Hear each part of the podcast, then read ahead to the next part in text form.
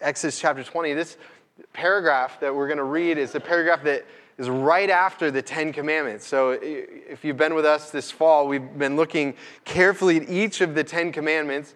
And then this is the little episode immediately after they, uh, the Israelites at Mount Sinai, who've been liberated out of slavery from Egypt, they, they've received the Ten Commandments.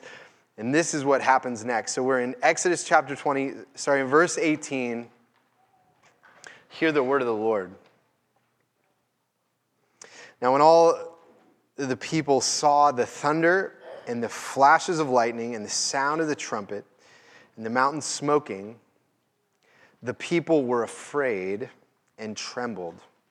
And they stood far off and said to Moses, You speak to us and we will listen. But do not let God speak to us, lest we die. Moses said to the people, Do not fear, for God has come to test you, that the fear of him may be before you, that you may not sin. The people stood far off, while Moses drew near to the thick darkness where God was. Let's pray together. Almighty Father in heaven, may the words of my mouth and the meditations of our hearts be pleasing in your sight.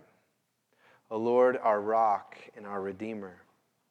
We pray that your Holy Spirit would come and be our teacher, uh, that you would shine light on this text, shine light on our own minds and souls, that we may understand you who you are, who we are, who Christ is.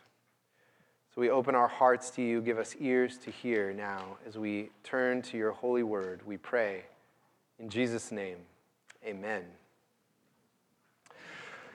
Well, today we are uh, talking about the topic of the fear of God, the fear of the Lord, and which is, I think, is a really important topic for our generation. I'm grateful that we have an opportunity to talk about it this morning. One reason why I feel that way. Uh, just a few weeks ago, I was down in Tacoma for our quarterly presbytery meeting, which is a gathering of all the, the pastors in our region, Washington, Oregon, Idaho, Alaska, where we gather uh, you know, to do church business. And at this meeting down in Tacoma, one of the senior members of our presbytery, his name is Rob Rayburn, is about to retire. And so he gave a couple talks to the presbytery about his life and ministry and lessons he'd learned, things he'd changed his mind on. And at the end of the two talks, he was just taking some questions from people about things he'd learned. And a younger minister had asked him, Hey, what do you have to say to our generation? You know, the young guys coming up that, you know, we're kind of blind to. What are our blind spots?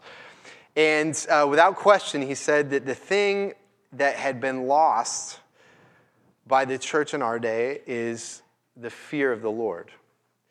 He said, as a pastor, a generation ago, it would be a common thing where he'd have people come into his office who were wrestling with the assurance of their salvation, a fear of the wrath of God, a fear of hell. He says that just doesn't happen anymore.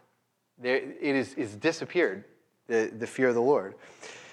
And uh, of course, anyone who's read the Bible knows that to have no fear of God is simply not to worship the God of the Bible.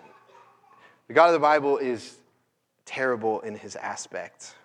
He dwells in inapproachable light, he is a consuming fire. And as much as you and I, we might not like those passages, maybe when you're reading through the Bible, those passages make you uncomfortable. Does it surprise us that the creator of the universe makes us uncomfortable? He should make us uncomfortable. And those kind of passages are all over the place.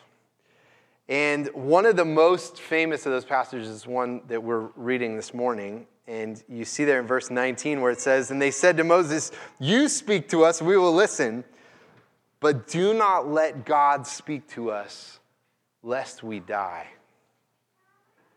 Do you think of God that way? Don't let God speak to me, or I will die if I hear his voice.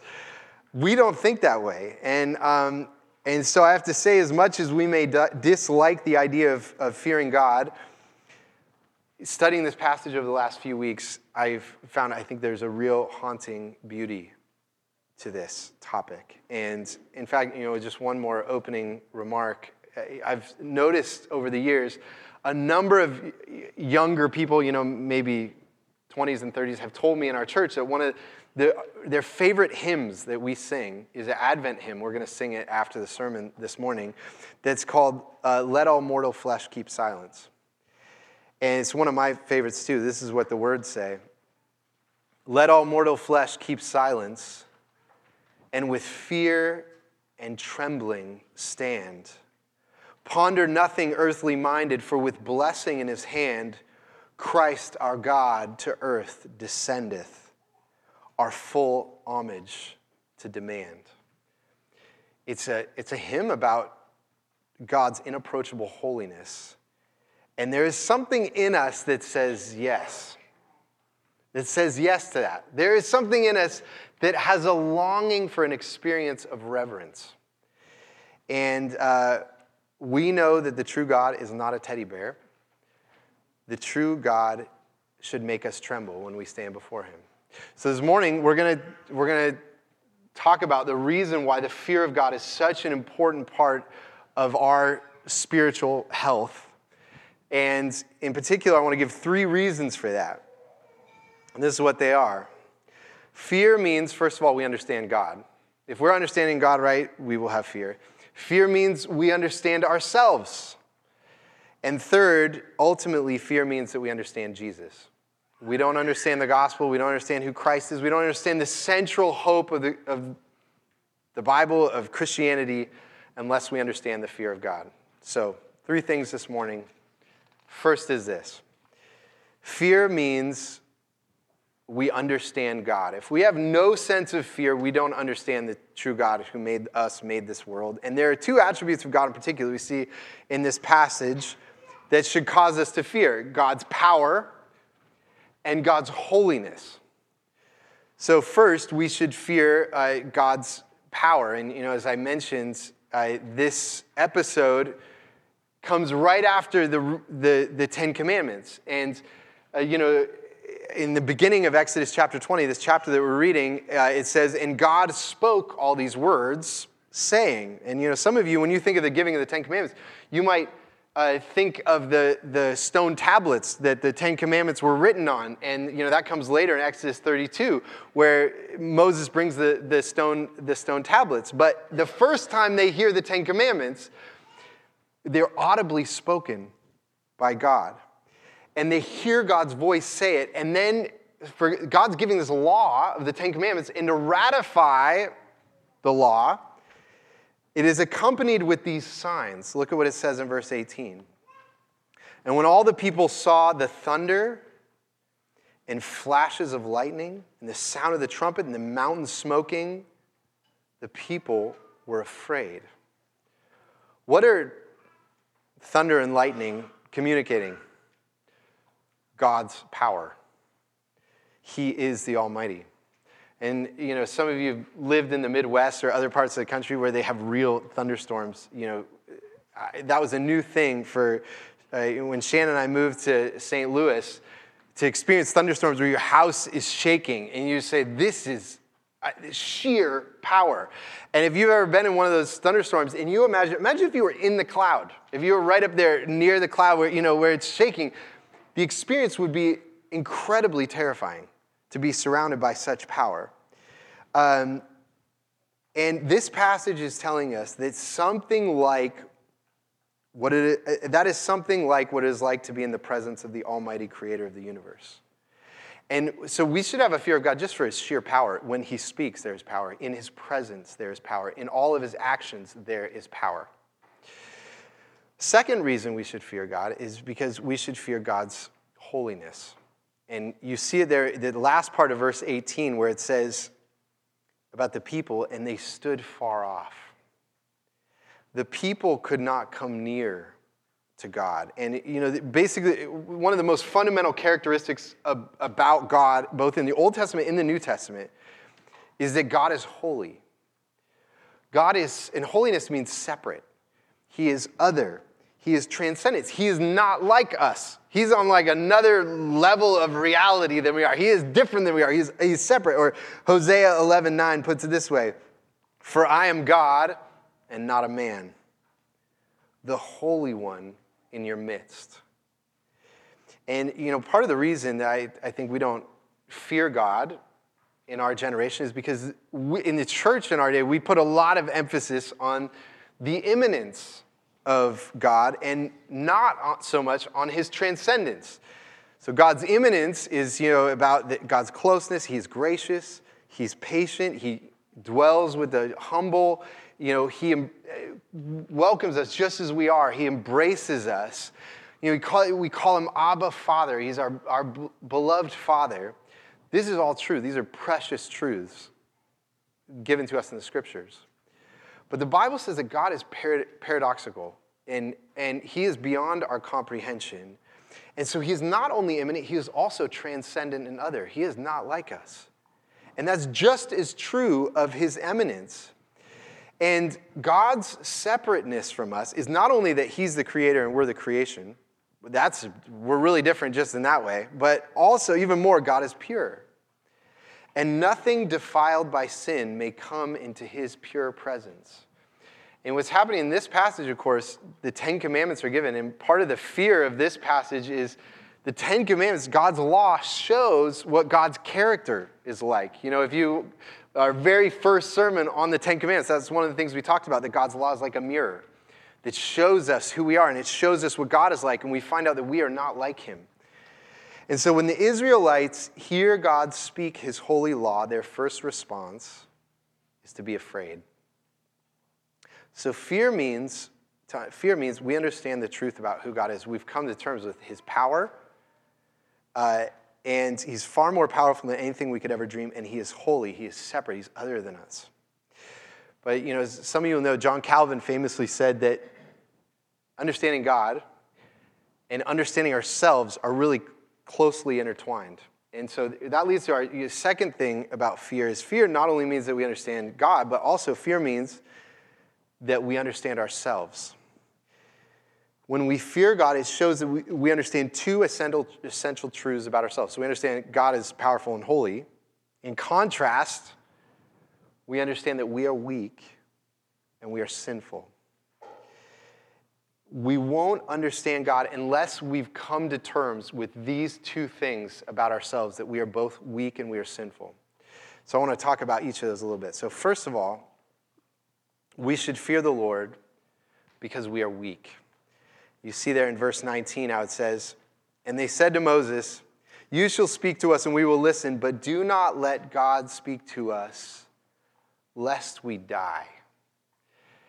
I think in that phrase, you feel how fragile the Israelites are, how fragile we are. You know, don't even let God speak to me. I will die. I will break. And uh, it's not just that God is so powerful, but you know, we uh, we're made of flesh. Like we're our literally our bodies are like primarily this soft, woundable, vulnerable, you know, squishiness. Like we are, are squishy, and God has made this wildly dangerous world for our squishy, vulnerable, soft bodies to live in. And actually, a couple weekends ago, I was up uh, uh, speaking at the RUF retreat up at, at Mount Baker in, at the chalet up there. You, yeah, all right.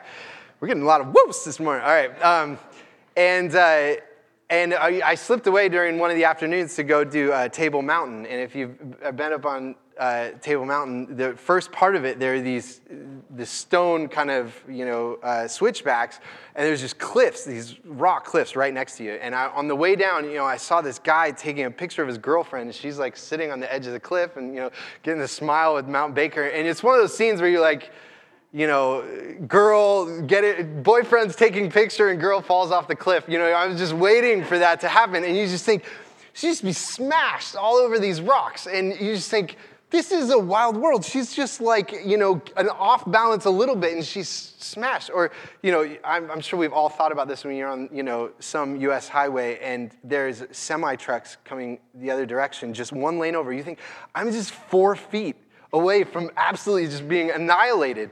And this is a wild and dangerous world that we are living in, and we are weak and fragile in the midst of it. And, you know, I think that uh, anyone as a parent, you know, you sense, if you've had little toddlers, you know, there is a sense that they're like angels, like making sure that the kid's like head doesn't hit the corner of the table. Like, there's just dangers everywhere. And uh, the world is good and beautiful and wild and dangerous. And God is even more so. And I'm not saying that we should be frozen by a fear of the world. Why did God make a wild and dangerous world? It's because life is an adventure. Adventures must have dangers, so you have to live in a world with dangers. That's what other kind of life would God have you live? But the reason we should not live in fear of the world, it's not because we're invincible. All of us will eventually face the reality of our fragility. But our fearlessness should come from the fact that we fear God alone, and this is His world. I will only fear Him.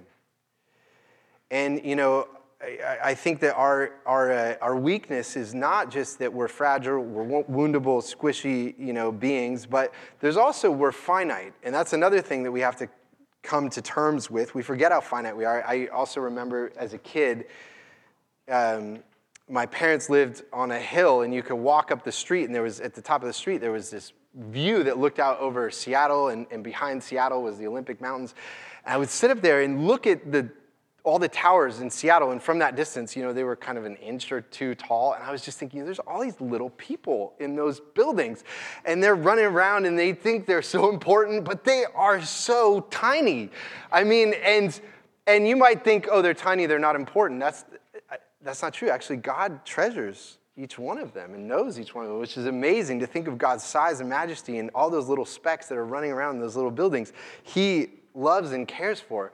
But we are really small. We, we are incredibly finite, and we have to come to know that we are fragile and finite. We are all going to decay and die. But God is life. He is always working and energetic and never tiring and powerful. He speaks worlds into existence. And so, just the fact of our weakness, our fragility, and our finiteness, just that should cause us to tremble before the power of God.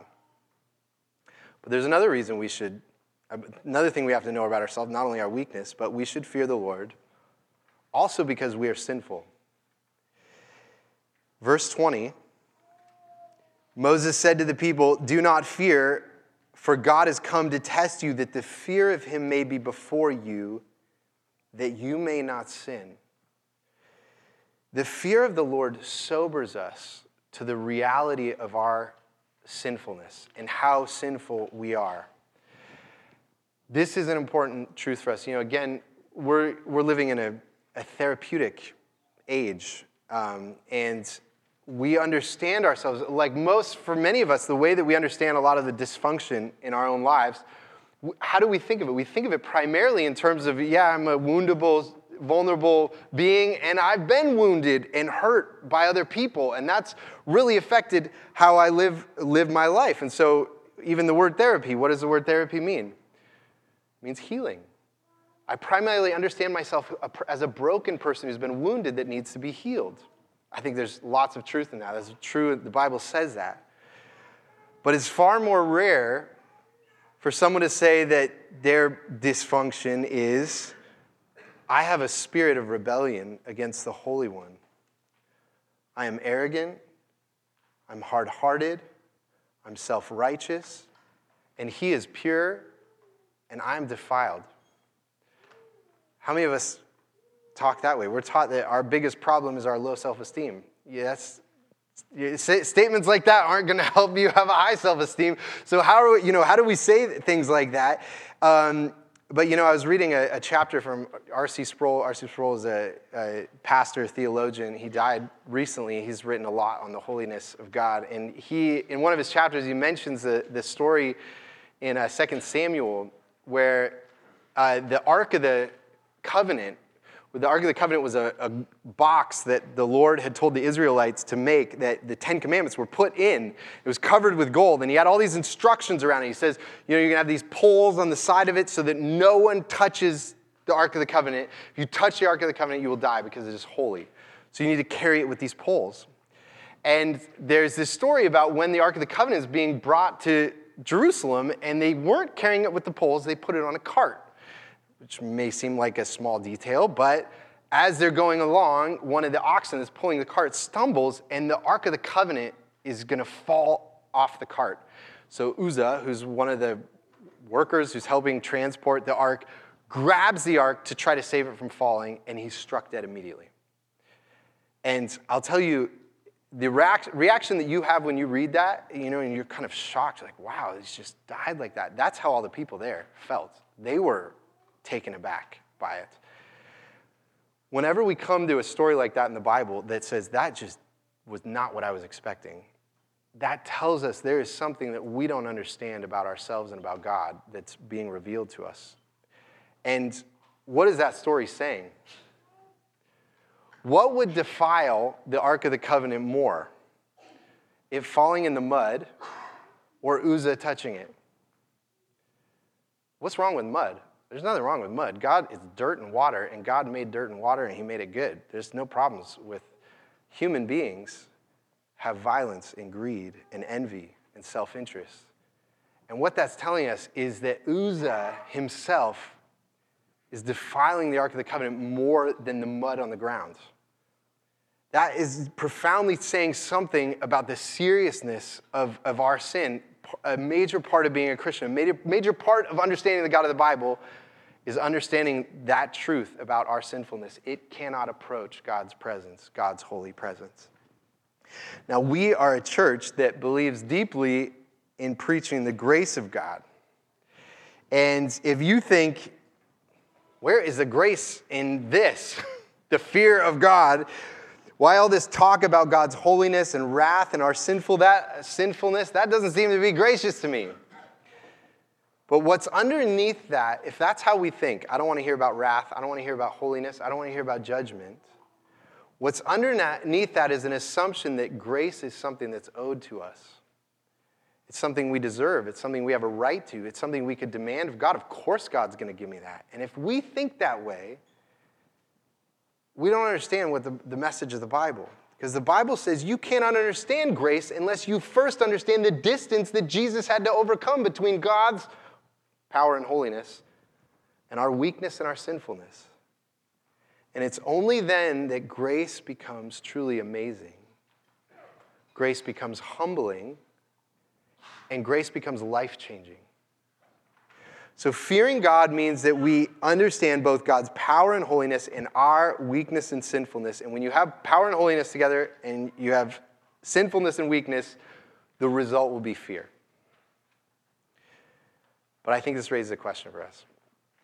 You know, I, I mentioned that we live in a thera- therapeutic age, and one of the insights that's come from living in a therapeutic age is we're, we're aware of the deep effects that trauma has on a human person. You know, whether that's soldiers who've come back from war or ch- children who've been abused, who've experienced PTSD.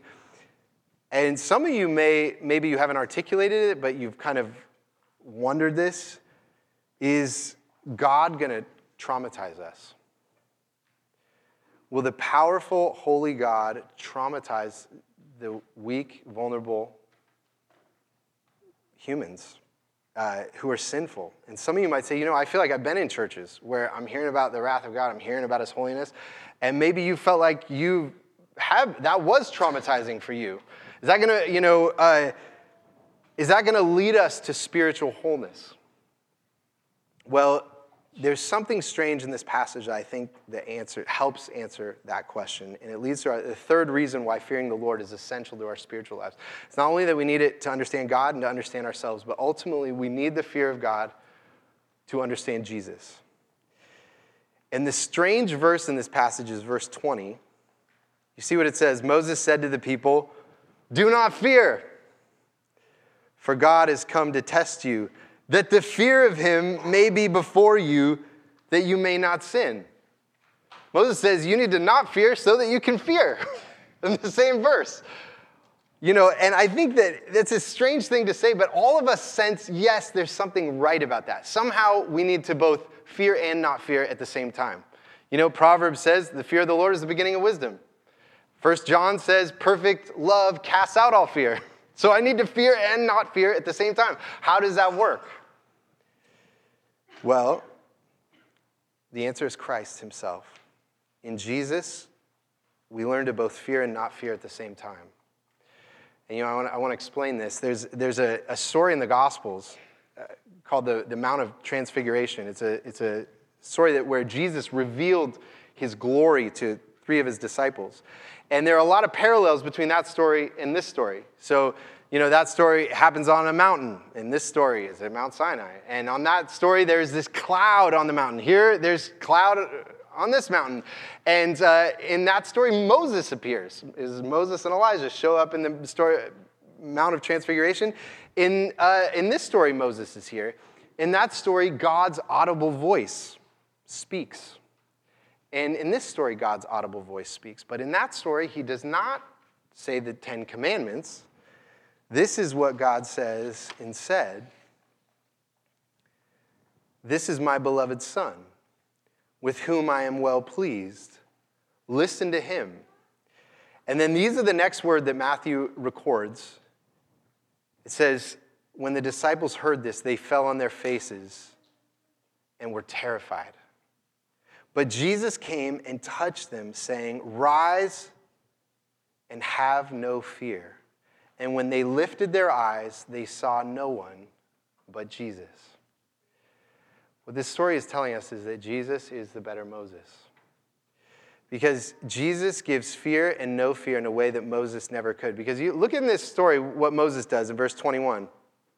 The people stood far off while Moses drew near to the thick darkness where God was. This is an amazing thing that Moses, the mediator of the covenant, actually um, enters into the very presence of God, but he leaves everyone else standing far off.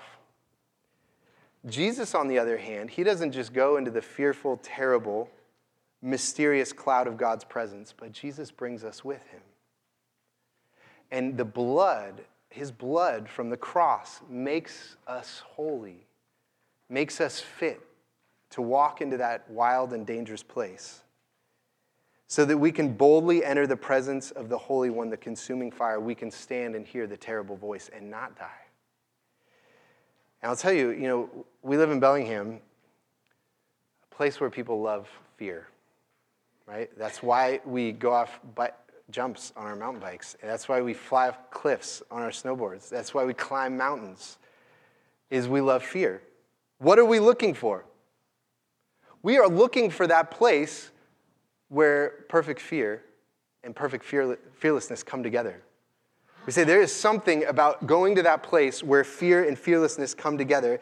And if you've uh, spent enough years chasing that perfect place, you know that snowboarding and mountain biking will never lead you to that perfect place. You think you were almost there, but you need to find another place. And uh, this is because they were all meant to be pointers to the only great experience whose satisfaction can truly last. It is the adventure of meeting God Himself. To walk into the thunderstorm of God's presence and to survive. That is a great adventure.